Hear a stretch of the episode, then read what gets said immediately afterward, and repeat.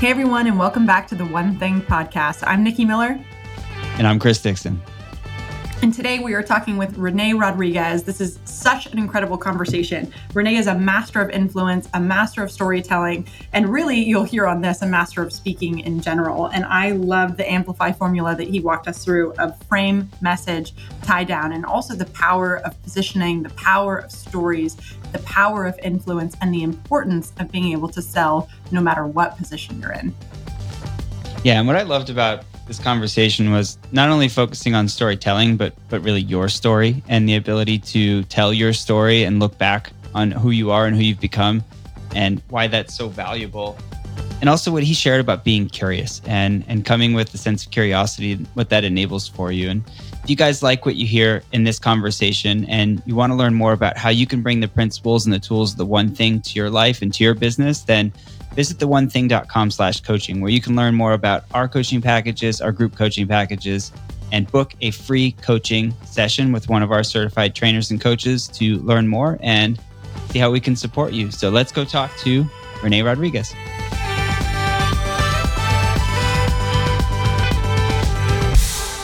Welcome back, everybody, to the One Thing podcast. We are here with the René Rodriguez. I'm so excited to be here with you. René is a best selling author, keynote speaker, leadership advisor, and transformational speaker coach. For the last 27 years, he's been researching and applying behavioral neuroscience to solve some of the toughest challenges in leadership, sales, and change. He's the author of the Wall Street Journal best-selling book, Amplify Your Influence, which was selected as a best business book 2022 by Summary.com.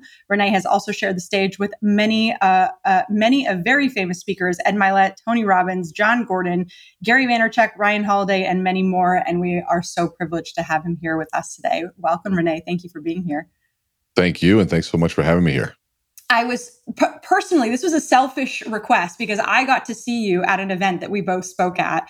And I literally watched you live on stage train someone on how to present their story at a higher level and how to speak at a higher level. And i swear it was instantaneous. You you snapped your fingers said some things that felt like magic and all of a sudden she was an entirely new presence. And i have so many questions about everything that you do but can we start off with that? Where did you learn how to do that? Where does that skill set come from? Walk me through how that happened. Well so what's interesting is that how did I learn? I don't know how I learned, but I know that it comes from a belief that we all have a story.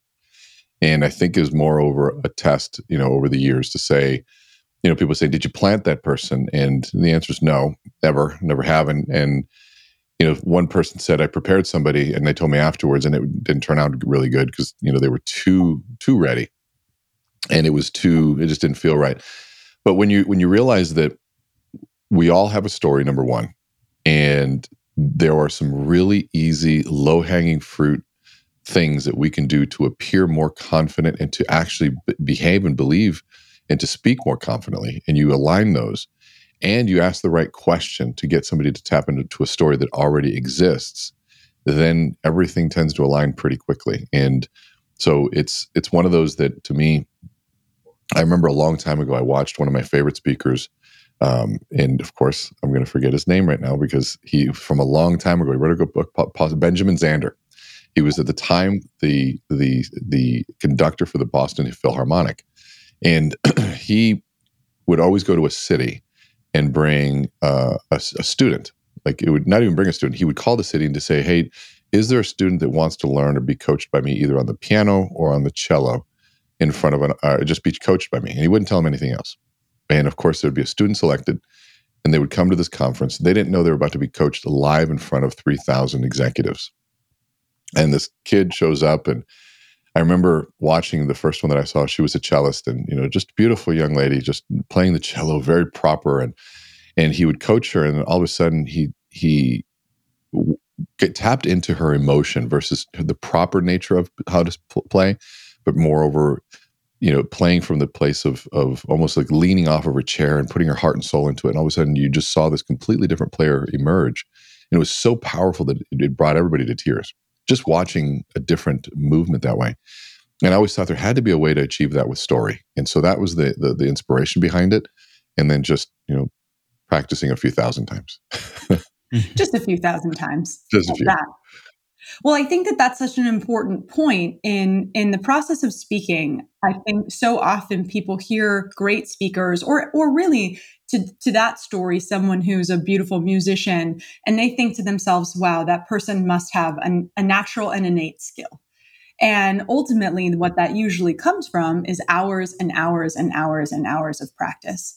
So you talk about this in the book, but I'd love for you to talk about it here and to share a little bit about the book uh, for, foremost. But I'd love for you to talk about here how you teach people how to practice this. How do they choose the stories? How do they practice the stories? How do they outline the stories? Talk to me about that.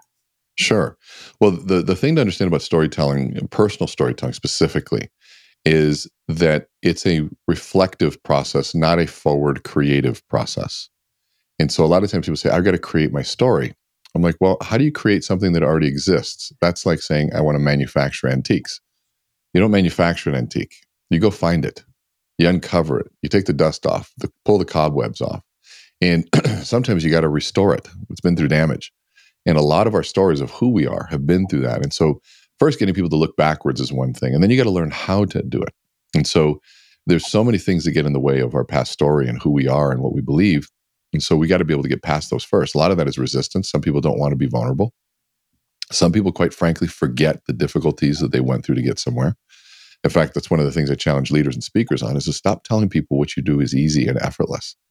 The, in and I said, you know, it's like going to a, a, um, a virtuoso on the piano and saying, "Wow, it must be so you must be so lucky that you were born with this." And they look at you like you're crazy. You know, eight hours a day for 20 years. You think I'm that, that was born with that? No way. And it's the same with story. It's the same with speaking. And so we'll start with this question of you know what makes you unique? And i've come to find that that question is magical because what it does is is it's sort of a backdoor approach for someone to begin the conversation around what they value. And if you say this is what makes you unique you're not going to share something that you're not proud of one. And if you're proud of what you're sharing that means you probably value it and you want to live into it if you value it and want to live into it, that probably means it reflects your personal values. And so it's a backdoor approach of getting to this that, that difficult thing to identify, which is our personal values. And if I know that it's personal values, then I can use some science. And the science says that our personal values are formed between the ages of 9 and 13. And so if they're formed between the ages of 9 and 13, then I go, okay, so something must have happened during during that time. This is logical, deductive reasoning to me. And so I start asking the question, almost like you know Indiana Jones excav- excavation, right? You know, you're a historical archaeologist, if you will, for someone's story, and you start asking questions. So what happened? And then I realized that there's two types of stories that come up. It's either a lighthouse story. Somebody was around during that time with that value that was the the beacon of light. They showed you the example you wanted to be. But for most people, I wanted to give them a safe way to talk about the tough side, which would be what I call the foghorn, the people that didn't show up, the story that didn't work the the the person that was supposed to be there and inspiring and wasn't the one that was supposed to be happy and that wasn't the one that was supposed to be clean that was dirty so they decided to be clean. And if they got a foghorn story it's really fun to see that most people that have foghorns spend most of their life trying to be a lighthouse for that area. And so that's sort of the process and you kind of deduce your way through it. And you know with practice with some wordsmithing it, it all kind of comes together pretty quick Eating healthy is an investment. It's an investment in yourself, but it also often requires an investment of your time. But good news is, Factor has delicious, ready to eat meals that are ever fresh and never frozen. They're chef created, dietitian approved, and ready to eat in just two minutes. With Factor, you can choose from a weekly menu of up to 35 options, including popular things like Calorie Smart or Keto Direction or Protein Plus or Vegan and Veggie. Also, discover 60 more add ons every week, like breakfast on the go lunch snacks, beverages to help you stay fueled, feel good all day. And we know our listeners here at The One Thing are focused on health and health goals. That's why we choose to partner with Factor. And if you visit factormeals.com slash 150 and use code 150, you can get 50% off your first month plus 20% off your next month. Again, that's factormeals.com slash ONE50 and use code ONE50 to get 50% off your first month plus 20% off your next month.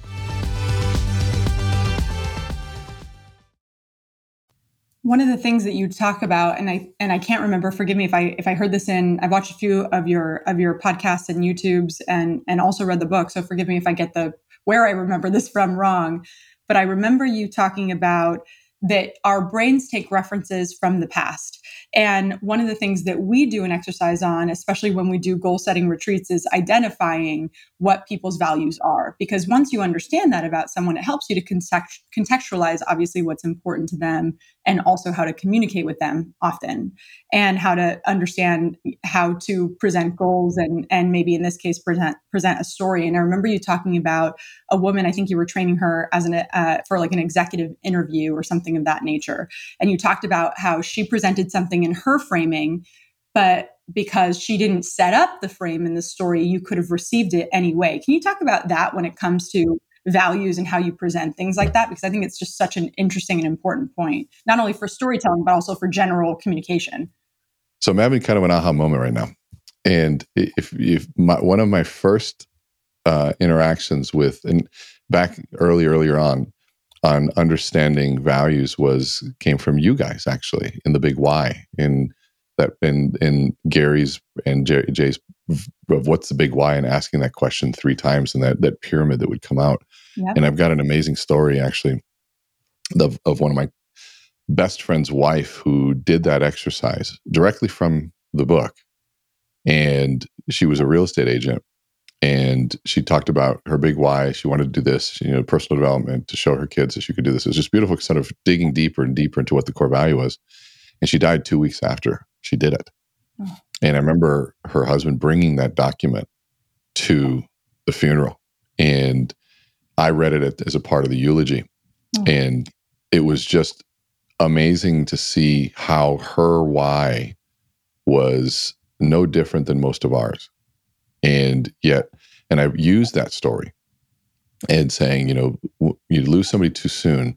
I always go back, what would she say? And she'd probably say that, you know, now is the time that we have to, to live that. And she had the same values set that we did.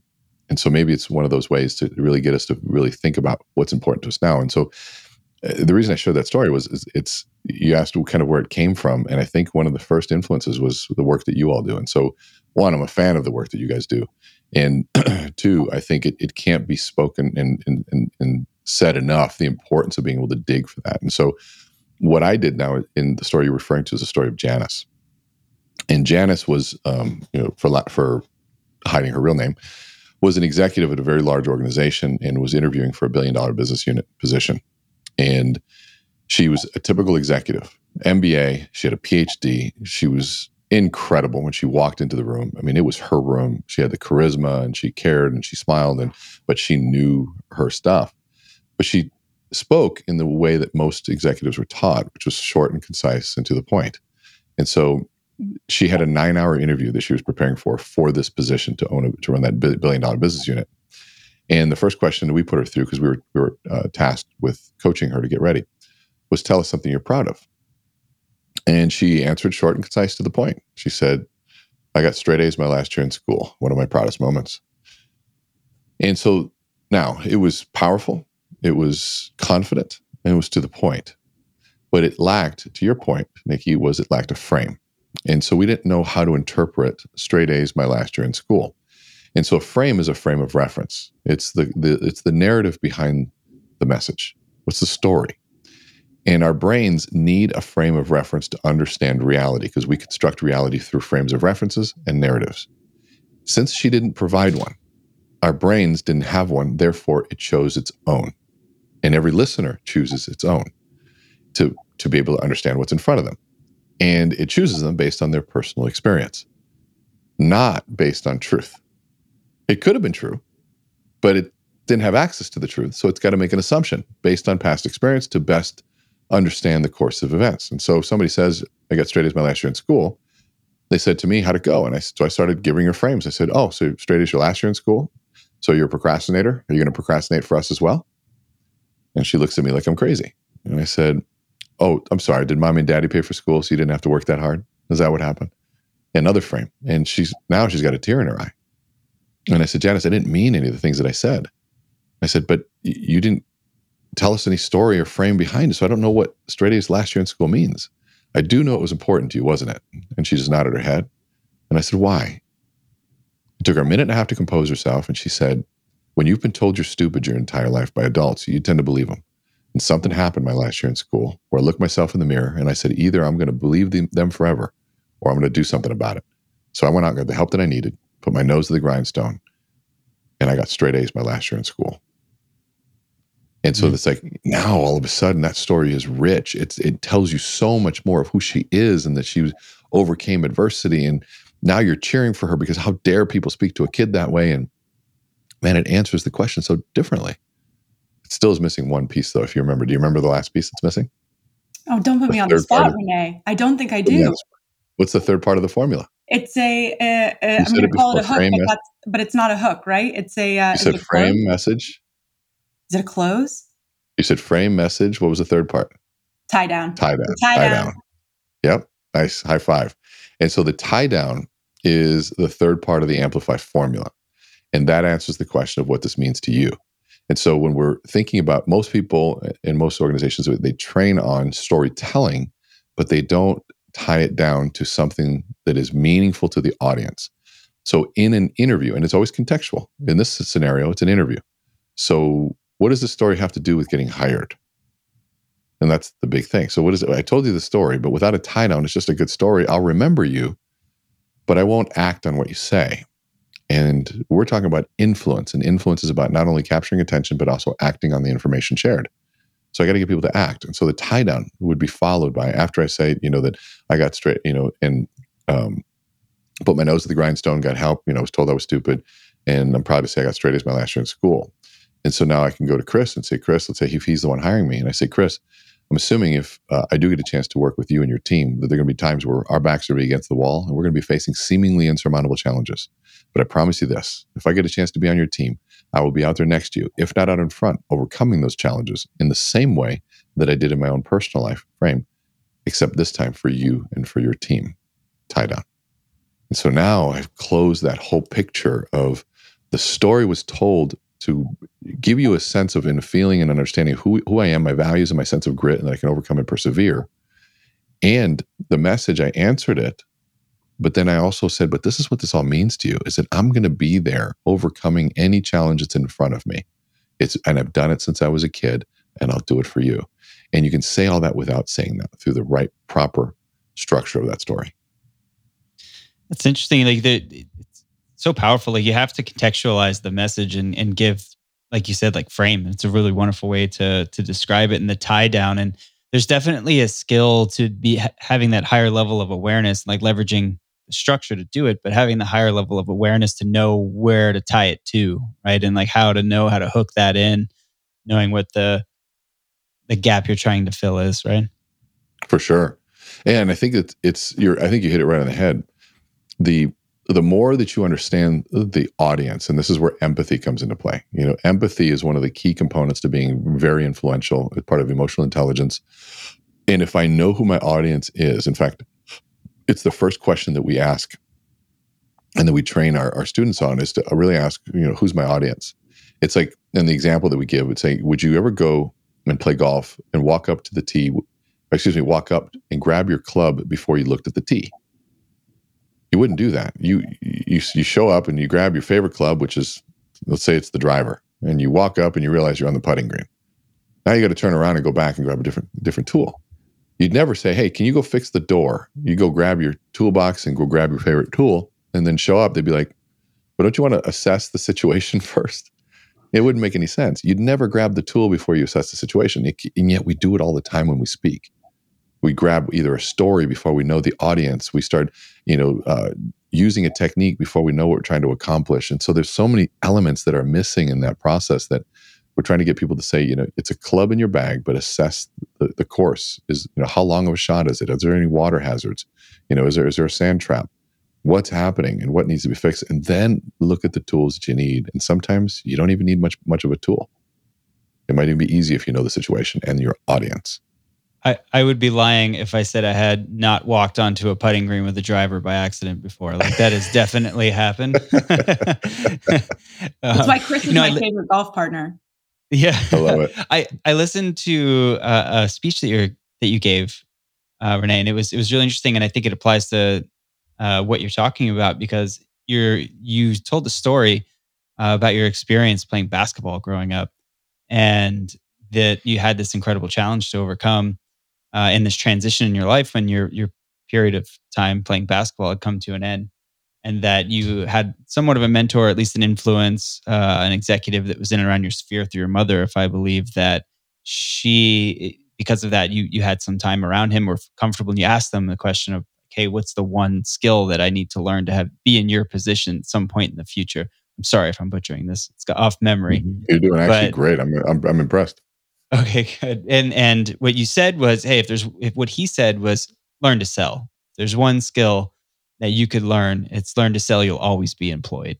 And and I thought that was really great because I didn't know who you were speaking to. I just caught this clip and I was you know just learning about your your material and and I found it out it was a, sales conference or at least a, there was a, a group of salespeople you're speaking to. And I think that's a really great example of taking your story, framing it and tying the message down to the audience so they can relate to it. And I think it's just a wonderful example of what you described. Yeah, it's it was funny. I, I was 18. I got cut, and they said, "What?" what, what and I uh, I, just asked, what's the one thing I got to learn now? And they said, learn to sell. If you learn how to sell, you'll always be employed. And that's what pulled me into selling cookware door to door and learning how to communicate a very difficult concept that, you know, cookware that was normally you spent either you got a hand me down or you spent 50 bucks on it. Getting them to spend $2,500 was a very different animal. And you had to learn this, the laws of, of influence and science of communication and, you know, how to sell and, and, and present value and what was interesting is that there's a second story to that. When I was, I was probably in my 30s, and I was at a at a restaurant that uh, was on the lake, and, and this guy pulls up in his Bentley, beautiful Bentley, and I looked at him, and I'm like, and I walked up and I said, "Hey," I said, when I was 18, I asked somebody what I had to be in their shoes to get older. He was an executive, and he said, "Learn how to sell." And if you learn how to sell, you'll always be employed. I said, "Let me ask you this question: what do I, what, what, what's the one thing I got to do now to be able to buy one of those when I get older? He looks at me, he looks at his car, and he goes, sell more. He turns around and he walks inside. I was like, that was amazing.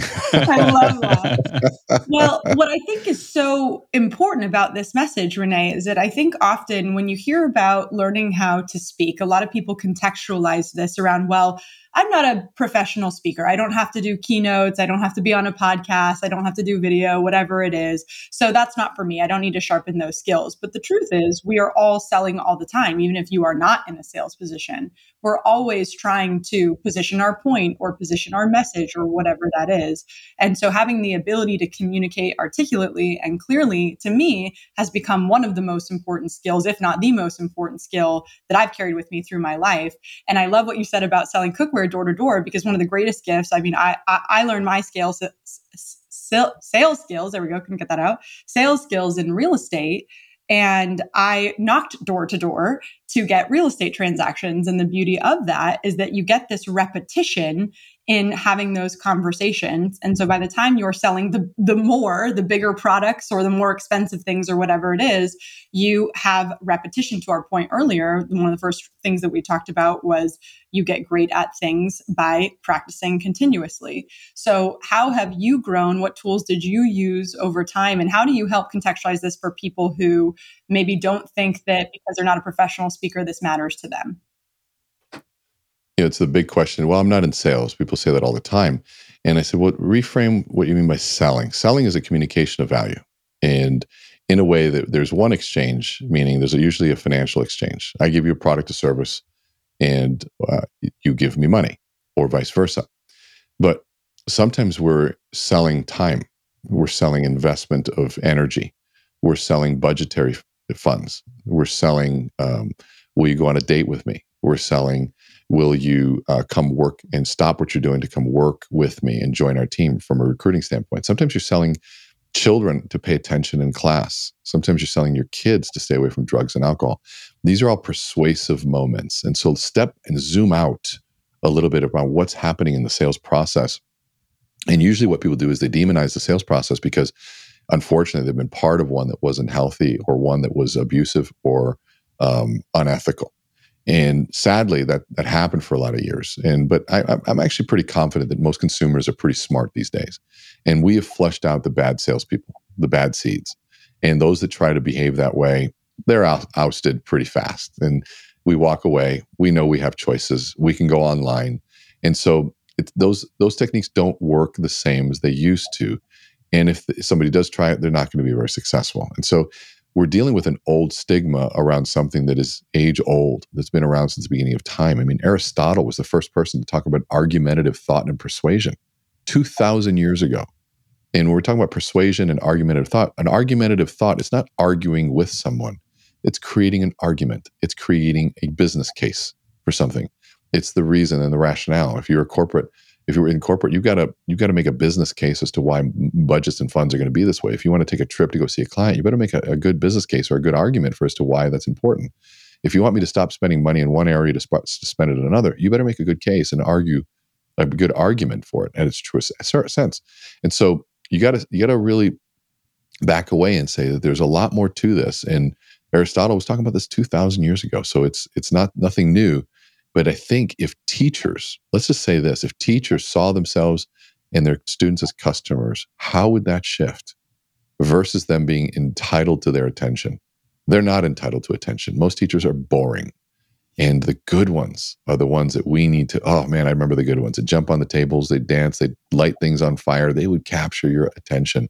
And in today's day and age, with with the amount of uh, screens and the speed in which they're constantly feeding dopamine, it is critical that teachers learn new skill sets, that police officers learn how to de-escalate, that that us parents need to learn how to help the process. I mean, we all need to step up and learn more. I think what one of my favorite things that you talk about in this and around this in the book is this idea that often when we hear influence or when we hear persuasion, we interpret it as getting people to do what they don't want to do. And that's part of the villainization of sales or persuasion or, or influence uh, or, or what I would call great communication. And I think to your point, these days, I don't know that people who are great at sales are really convincing anyone to do what they don't want to do because you're right the world is moving so fast and and the beauty of that is that everything is fairly transparent now. We can we find out pretty quickly if someone is not who they say they are because we have social media we have reviews we have things like that. Things don't move as slowly as they used to. What do you say to those people who who who frame it that way? How do you help them to overcome that? Well, I think you said it best right there. Is that you, people think it's getting people to do something they don't want to do, and that has nothing to do with it. Selling and is about uncovering value that hasn't been seen. The best way to, to talk about that, let's say that you had cancer, and or at least let's say I took a class, and this class uh, and was really teaching me about a product I really believed in. It was about a machine that could test you for this certain type of cancer.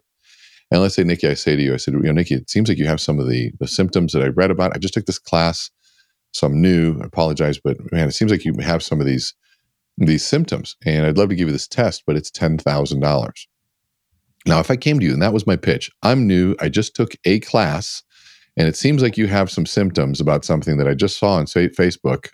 It's like saying, Hey, I saw a YouTube video or a Facebook video. It has to be true. You know, maybe I saw it on TikTok. You looks like you might have this illness. You'd be willing to spend $10,000 on that? Definitely not. Probably not. You'd be like, uh, You're crazy. And I'm like, You know what? I'm like, You're right. Sorry. I, At least I tried. Now, six months later, finds out that you have these symptoms and things aren't going on. And you do have this, this, this cancer. You come back to me and say, René, can we do that test? And I'm like, well, what's going on? I said, well, you tell me what's happening. And I go, oh man, Nikki, I'm so sorry. I would have had to do this test at least four months ago. It's too late. How would you feel to me? I had a solution for you and I didn't communicate it well. I didn't sell. You said you weren't interested, and I didn't push because what? I didn't want to be pushy. Who's the one that did the disservice? I'm the one who failed you. You'd probably be furious with me. You could have helped me. Well, I just didn't want to be pushy. Well, if you don't believe in your product enough, if you don't truly believe that your product will, will do something, then you're in the wrong business. I was taught to learn to care enough to be unreasonable. If you truly believe in your product, and if I truly, I said, Nikki, I know that it sounds crazy. But if I didn't learn the skill set to persuade you, or at least communicate the value enough so you could make a clear decision, if I didn't carry myself in a way that felt credible, so that you I could build trust with you, I don't blame you for not wanting to do that. I just saw a class and I presented it in a horrible way. I wouldn't buy that either. But shame on me for not learning the tools of of presentation and being credible because now I'm doing the world no good by being non persuasive. In fact, I'm hurting people. I cost you your life potentially. And so the, the same is true. A friend of mine that was selling, uh, every, every good salesperson has this story. He was selling, he sold long term healthcare insurance and he got to his friend's house for dinner and and it came out that his dad had a, an illness that he was going to be fighting and it was going to be really difficult. And he goes, the moment the, the topic came up, his heart sunk through the floor because he knew what was going to happen next. His, his, his best friend says, Mom, Dad, Scott has a solution for something like this. We were good. And the dad stops and looks at Scott and he says, What do you got, Scott? And he goes, I'll never forget. I had to tell him that I couldn't help him. It had to be in place prior to diagnosis. And he goes, That wasn't even the hard part. The hard part was listening to the father and what he said next when he said, So were you waiting for something like this to happen before you told me about it? And it was another reminder that if we really are doing something good, if we really believe in what it is that we're doing, then we have an obligation and a calling to be as persuasive, as influential, and as articulate as possible to communicate the fullest value to people so that they can make a, an intelligent decision with full information to truly outline what the potential benefits and the cost are so they can truly weigh it out in the most honest sense to make a best decision for themselves. That is the role of a true sales professional. And unfortunately, there aren't that many out there right now. That's the truth. Yeah, I mean, I guess you have to avoid the tendency to try to force a message in or use gimmicks and and tools and and really truly be like you said like persuasive. And part of that comes i think in my experience or where i've seen it done really well is like a opening with intense curiosity. And like what are your thoughts about you know that angle and and seeking to understand as deeply as you can so that you know what the solution or the correct solution is to offer I, I am a big fan of it. Listening and and and here's the thing: is that people buy for their own reasons, not ours.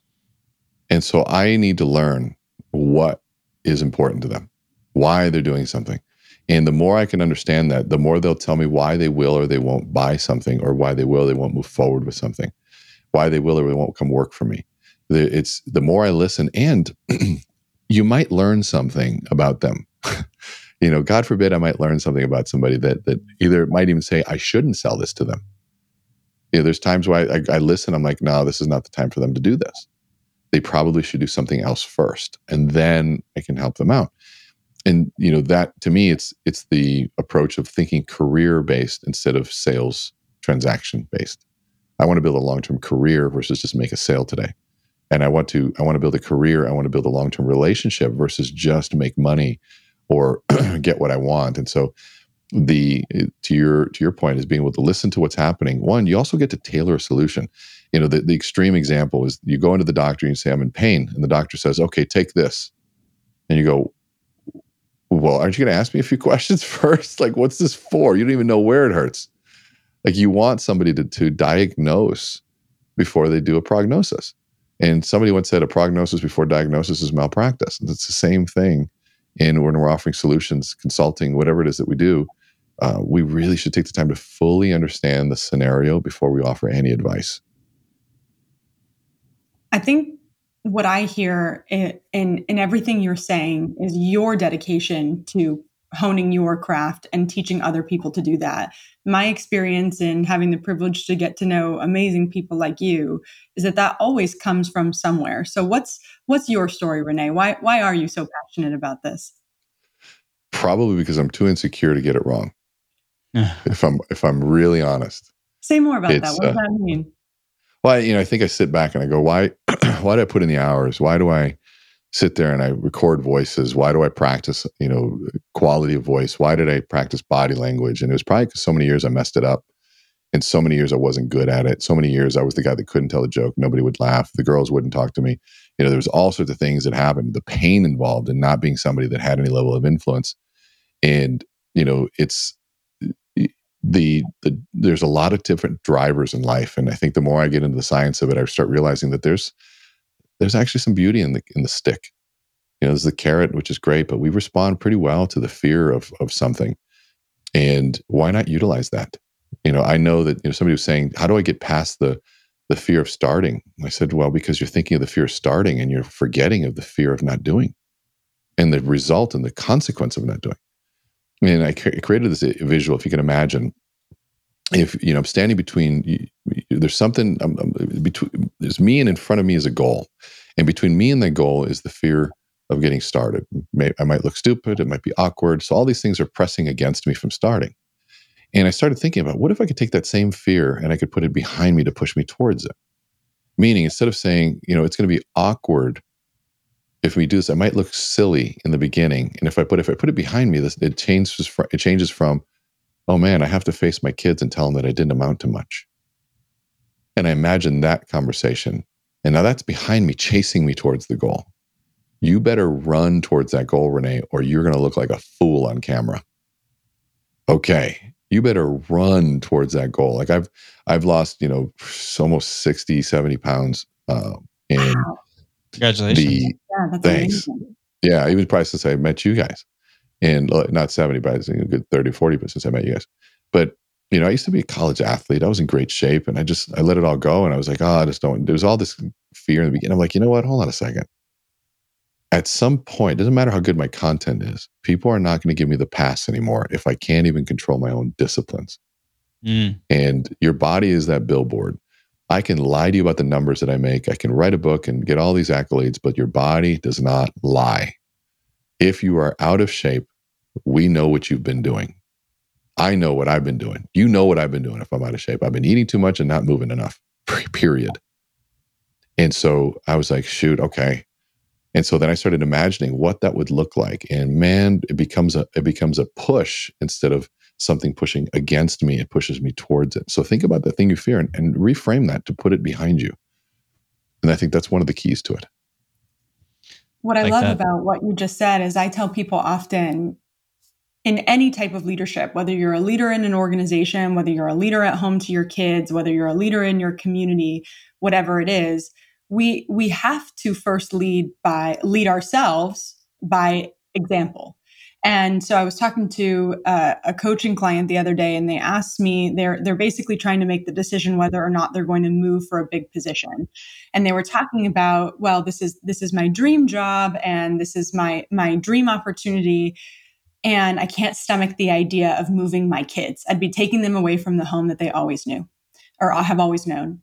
And I said, well, alternatively, you're also showing them that you're not going to go and chase your dreams and you're going to say no to this thing that you've worked so hard for. They're watching that too, by the way.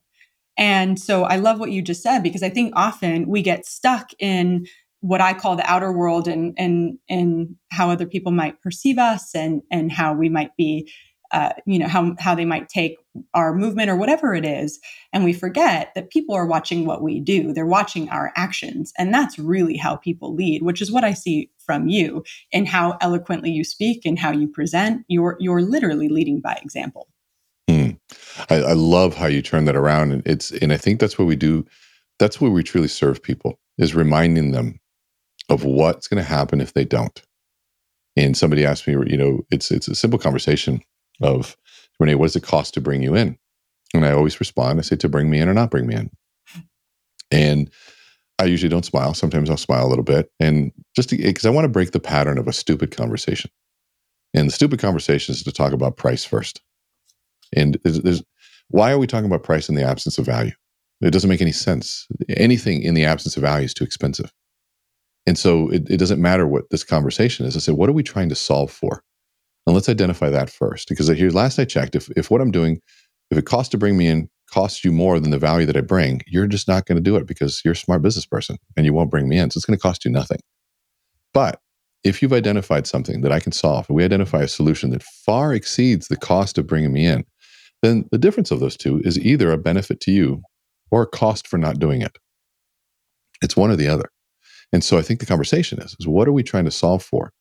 and what value are we trying to bring? And then my job would be to make sure that my solution, my investment, is far less than the value that I bring. And if you don't do it, you won't pay me.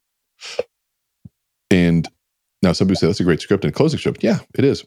And it's pretty high conversion, but it's an honest conversation. And it also gets us to the point of identifying value. And it closes pretty high because if we identify there is no value to be created, there's no discussion or need to close. It's a simple business decision. And usually I can advise them. I said, why don't we just spend five minutes and I'll help you with this issue? And you can just, you can just, you know, think of me, I'm a cool guy. And there's a lot of times I just say, you know what, you don't need to bring me in. They go, let me just show you something, grab a pen. And we just go through it. I remember somebody asked me, to, they wanted to hire me to write their best man speech. And we were in the green room. And they go, I'll, I'll bring you in, I'll fly in. I really, I go, I go, grab a piece of paper. And they go, What do you mean? I said, I walked them through a few questions and I said, I want you to think this. And I drew a couple circles and I said, I want you to come up with three stories on this. I'll be back in two minutes. You do this. I said, No, I want you to come up with three attributes on this. And I come back. I'll be back in five minutes. Okay, now I want you to come back with what are the three things that you want these people to walk away from? Remember, now you are an advocate for the entire family and everybody there. You're the voice for all of them. What do you think everybody wants them to say? And I'll be back in five minutes. I come back and I said, I'm going to give you three transition phrases between this story and this story and this story. And I go, There's your speech. And he's like, and he sat there and he was in shock. He started crying. And he's like, I could have paid you for that. I said, why? I said, we could, we just solved it now. I said, it's pretty cool, isn't it? And he came back, he wrote me this long, he got me a card. It was really cool. But like, you know, he didn't need to pay me to do that. In fact, the stories that I can tell is probably more valuable than the time that, I, you know, the money he would have paid. Well, it's that long and game just, you're talking about. Exactly. It is a long game. 30 years now of the long game. On that note, René, I do think you need to prop up a course on teaching people to give better best man and bridesmaid speeches. As, as personally as someone who has attended more weddings than I care to count, I think I think it's a, I think it's your next class. We were just talking about that. There's two things that I'm asked uh, in the last couple years. One is I've helped write four eulogies, and I, I think it's three or four best man speeches. And I was thinking about that, and even toasts, which are kind of the same thing. And so I was thinking about that. I'm like, you know, I think you're right. I think there is some, even maybe just maybe there's got to be like a simple YouTube video uh, on how to do all that. So I think I'm going to take you up on that. I think could have used you four months ago. Jeez. I was going to say, Chris. Chris is a newlywed. He needed you. Hey, awesome! Congratulations. Thank you. I appreciate it. You can always do it again. Uh, we're gonna go for one and done on this one. That's that's the game plan. you sure? I was yeah. about to say yes before I really thought that one through. I love it. I love it. So I'd love to know. This is a personal question for me. You are you are so definitive in how you speak, so articulate, so clear. And I think sometimes when you have that presence and when you have that power, you can often be intimidating. And and yet so much of what you do is facilitation. Do you find that showing up at all? And how do you work through that? Yeah. um, a lot. So it, it's kind of I went on a journey of that. So that used to be I used to be very robotic in because I, I technic technic the technical side of learning anything is really important to me. And so when I played basketball, I was extremely technical. And to me, it was there was something about the fundamentals and really really honing in on the fundamentals of something was was fun. It's something that really meant a lot. And then I became so technical that I became unapproachable.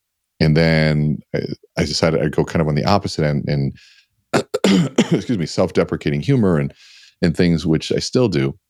But you know, then I got to the point where I was it was too much of that, and then I wasn't taking it serious. And then people would forget, and then all of a sudden, game time came, and they saw that side of me, and they'd be like, "Okay, I, oh yeah, René does know what he's talking about." And I think recently I got to the point where, and I'm kind of dealing with this myself, is I'm in such a philosophical mode on so many things. My kids call me a philosopher more than anything. And I philosophize on everything. And I think, okay, what does this mean? Where did that come from? Why would that be that case? Well, if I did it this way, how would that work? And well, how does this apply to, to this law that I read about? Well, how does it apply? I read this passage in the Bible. Does that really it seems contradictory. But then I saw this person who said this thing, and I'm constantly sort of cross referencing all these things. And so my brain is always in thought mode. And it made some of my, bo- my videos, quite frankly, um, boring but highly stimulating mentally if you're into the intellectual side. It's pretty good. But I, I think that there's there's two sides of it. One is I do take my work very seriously, and the reason is is because I charge a lot, so I've got to bring a lot to the table. And so you know I, I, don't drink when I go on the road. I, I'm actually shoot I spoke 237 days last year, so I basically just had to stop drinking, which is great. I've never felt better, but I take the work very seriously when it comes to the work. And the if you know me personally, I'm the biggest goofball you ever meet. You know, I I'm I'm as laid back as they come. I don't really I'm very carefree. I don't stress. I don't have I don't worry about things I can't control. Uh, but it's it's people forget. I think people can take it wrong. But when I meet them, I, I tried my best to to um, be as open as I can. I think the other thing people are intimidated by is the, the the more I do this, the more of an introvert I've become, and so I'm an extreme introvert, and so I don't usually uh, thrive in the big environments unless I'm working. If I'm working, I'm fine. If it's personal, I'm usually pretty quiet.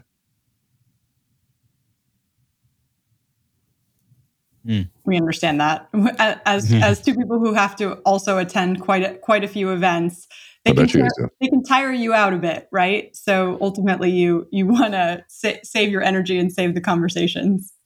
Yeah, well, I think it's me learning how to um, adapt in those environments and remind myself that not everything's work. And so it's you know when you speak that often, you're also always working. And so then you know how do you get out of it? It's it's all those. But we you know we've got we've got big goals. We've got a lot of things to do. We're very purpose driven, and so the work is is um, it's it's kind of engulfing in a lot of senses. So it's it's got its ups and its downs, and um, I wouldn't change it though. I, I love everything about what we do. I love these kinds of conversations. I love being stimulated. I love being challenged with new questions. And but um, you know, it's if I'm in an environment where I'm in a persuasive environment, I am am very very heightenedly aware that um, of you know people feeling intimidated versus feeling welcome. And so I spend a lot of time on creating psychological safety and and and comfort. Usually, I'll do that through vulnerability or a personal story. So I do share a lot of personal stories um, around things to to show the reality that yeah, I, I put a lot of work into this, but I am by far far from perfect. And I just can seem like it sometimes because I just I, am good at shutting up during the places that I don't know when I, what I'm talking about. that's probably that's why I'm quiet often because I don't know what I'm talking itself, about. Though, René. What's that? I said that's a skill in and of itself. Yeah, yeah, for sure. That's for another podcast. Anytime. I liked what you said though around uh, when you're out on the road, you're doing it all the time. It's like it's it's far easier to switch it off. It's like it's kind of like I don't know if you like work out in the morning and get your get your workout in throughout the day. It takes the edge off a little bit because you just already feel that sense of accomplishment. But I do relate to what you're saying, where if you want to get to a place where you can be comfortable uh, switching it on, switching it off. It's like go get the workout and go do the reps. Like go get to a place where you're you're letting it out so that you don't feel the need to spill out of you and and pour out in circumstances where it may not even be appropriate or it's kind of over the top. Yeah, I agree. I think, you know, being on the road, prioritizing, you know, prioritizing diet, sleep, salt water, um, and exercise it's funny. It's like they go, "What do you prioritize? How do you lose on the road?" I was like, I go, "Well, I I used to prioritize the content and time with clients. I prioritize now food, the, you know, how I eat, the exercise, and so I I always have identified a gym before I go, salt intake, water intake, and magically the content kind of works itself out. And so it's mm. it's if I can do that, but if I don't, I mean, I'll show you before and after pictures, and you'll be like, "Whoa." It's pretty. It's pretty drastic. I think there's a pretty common theme and thread that we see with people who who achieve greatly that in order to demand from their body what they do they have to be physically capable of doing that type of tra- travel schedule or that type of thinking or that type of deep work or whatever it is for them.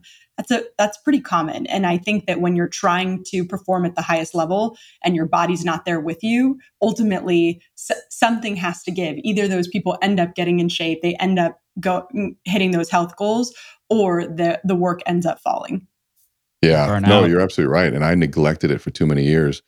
You know just like recently i i, I was at an event the forward event with my good friend neil dingra and at this event it was me ed Mylett, jesse itzler we had uh, chris Do, and uh, bradley and a bunch of other really great speakers and three days in vegas and then uh, i had to leave you know, i got back i think at 10 o'clock at night to leave uh, the next morning, four in the morning for DC. This was yesterday to do an event yesterday in DC, and then get as soon as the event was over, jump back on a plane, delayed flights, get back at home at midnight to prepare prepare for actually eleven o'clock to prepare for a huge event, you know, that was happening today.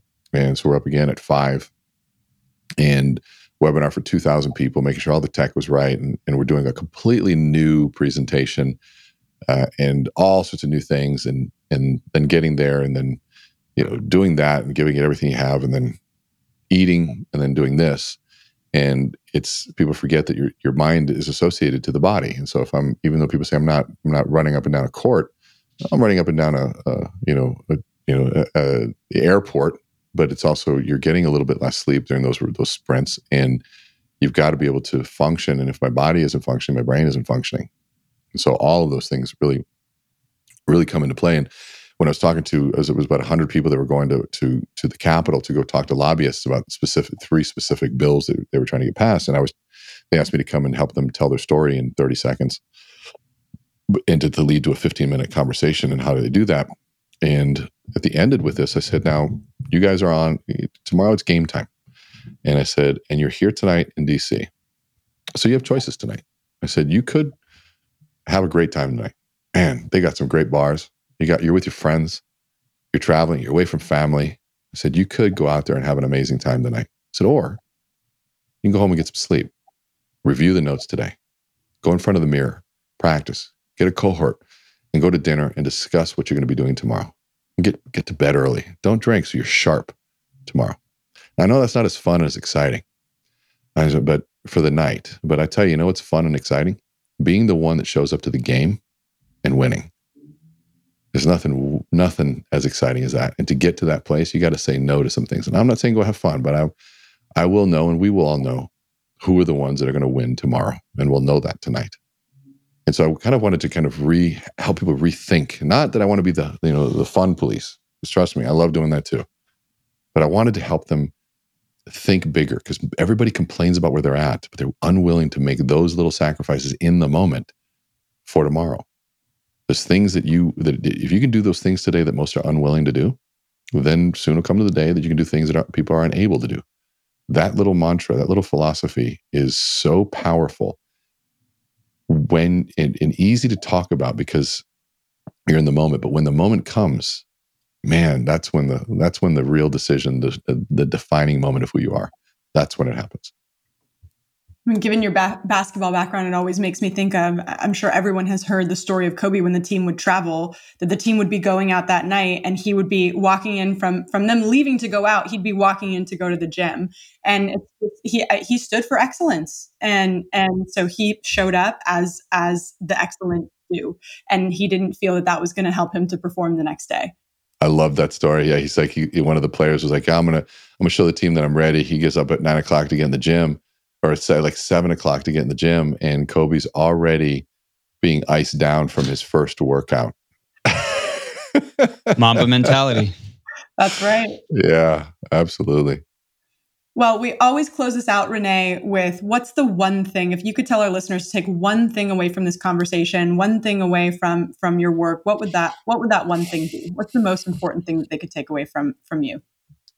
You know, uh, I'll, I'll end with this that there are too many people out there unintentionally leading people the wrong way when it comes to achieving greatness. It's not easy. And it's full of suffering. It's full of sacrifice.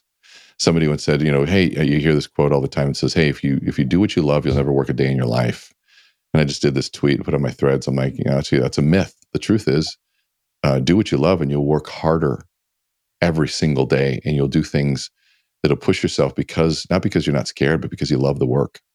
You'll stay up later, you'll work harder. And so doing something that's great requires sacrifice. It requires you to run through fires of, of self doubt. It's hard to look in the mirror and say, man, I didn't do good today. And I'm failing my vision. I'm failing my dreams. And then get up and go back and push harder. That's hard to do. And so don't be afraid of the suffering. Don't be afraid because everything that we've suffered for on the other side of that is something fantastic. There's nothing good that you've accomplished in this life that came easy. Value is actually defined by the difficulty you got you you had to go through to get to it, the sacrifice and the scarcity. And so in a market like what we're in right now, take a look at uh, the amount of people that are suffering and those that aren't working. Instead, realize that everyone's suffering. I'm just going to work harder. I'm going to push more. Yeah, it might take you three times the effort to do this, but this is a cycle. It'll turn around, but that work ethic will compound on itself and gift you back results for the rest of your life. So learn to enjoy the suffering. Learn to enjoy and start realizing that suffering isn't really suffering. Suffering is the beautiful expression of who we are. And there's a great quote um, that I heard. I don't even know if it's a quote, something I've come up with. I mean, somebody was asking me, "Do you want to be the one when the flood comes, the one who built the ark, or the one who who, who needs a ride?" I want to be the one who built something. I want to be able to add value in people's time of need, and for me to do that, I've got to work hard, suffer, sacrifice, and build something so that I can actually be of service. So beautiful. I love your your simple and honest approach to everything that you teach and, and to this conversation today. So thank you. Where can people find you if they want to learn more? Uh, Instagram is easy. Learn with Renee R E N E. My uh, you can follow me there. We do an educational video every single day, and um, uh, TikTok's the same way. We've just surpassed a million followers on TikTok, which is kind of fun. And our website, meetrene.com. And everything that we do is on our website. So reach out and, and do all that sort of stuff. And if you're listening to this, follow what these two here are doing. They're doing, they're at the leading edge on all of the good stuff on what's happening in this industry. So uh, I'm going to be following you guys for sure. Thank Thanks, you. Pleasure to speak with you today. Thank you. Likewise. Thanks for having me. Thanks for listening to the One Thing podcast. If you're a bold risk taker who wants to dream big and achieve a higher level of success in your life or business, visit theonething.com. There, you'll find information on one on one coaching, our exclusive community membership program, and customized workshops that will help you get your team or organization aligned and rowing in the same direction. That's T H E, the number one, dot com to start living the life you've always dreamed of today. Be sure to follow the show to stay up to date on weekly episodes, guest interviews, and more. Plus, we would love to hear from you. Send us a voice note by going to speakpipe.com slash the one thing or email us at podcast at the one thing.com. We'll see you next week.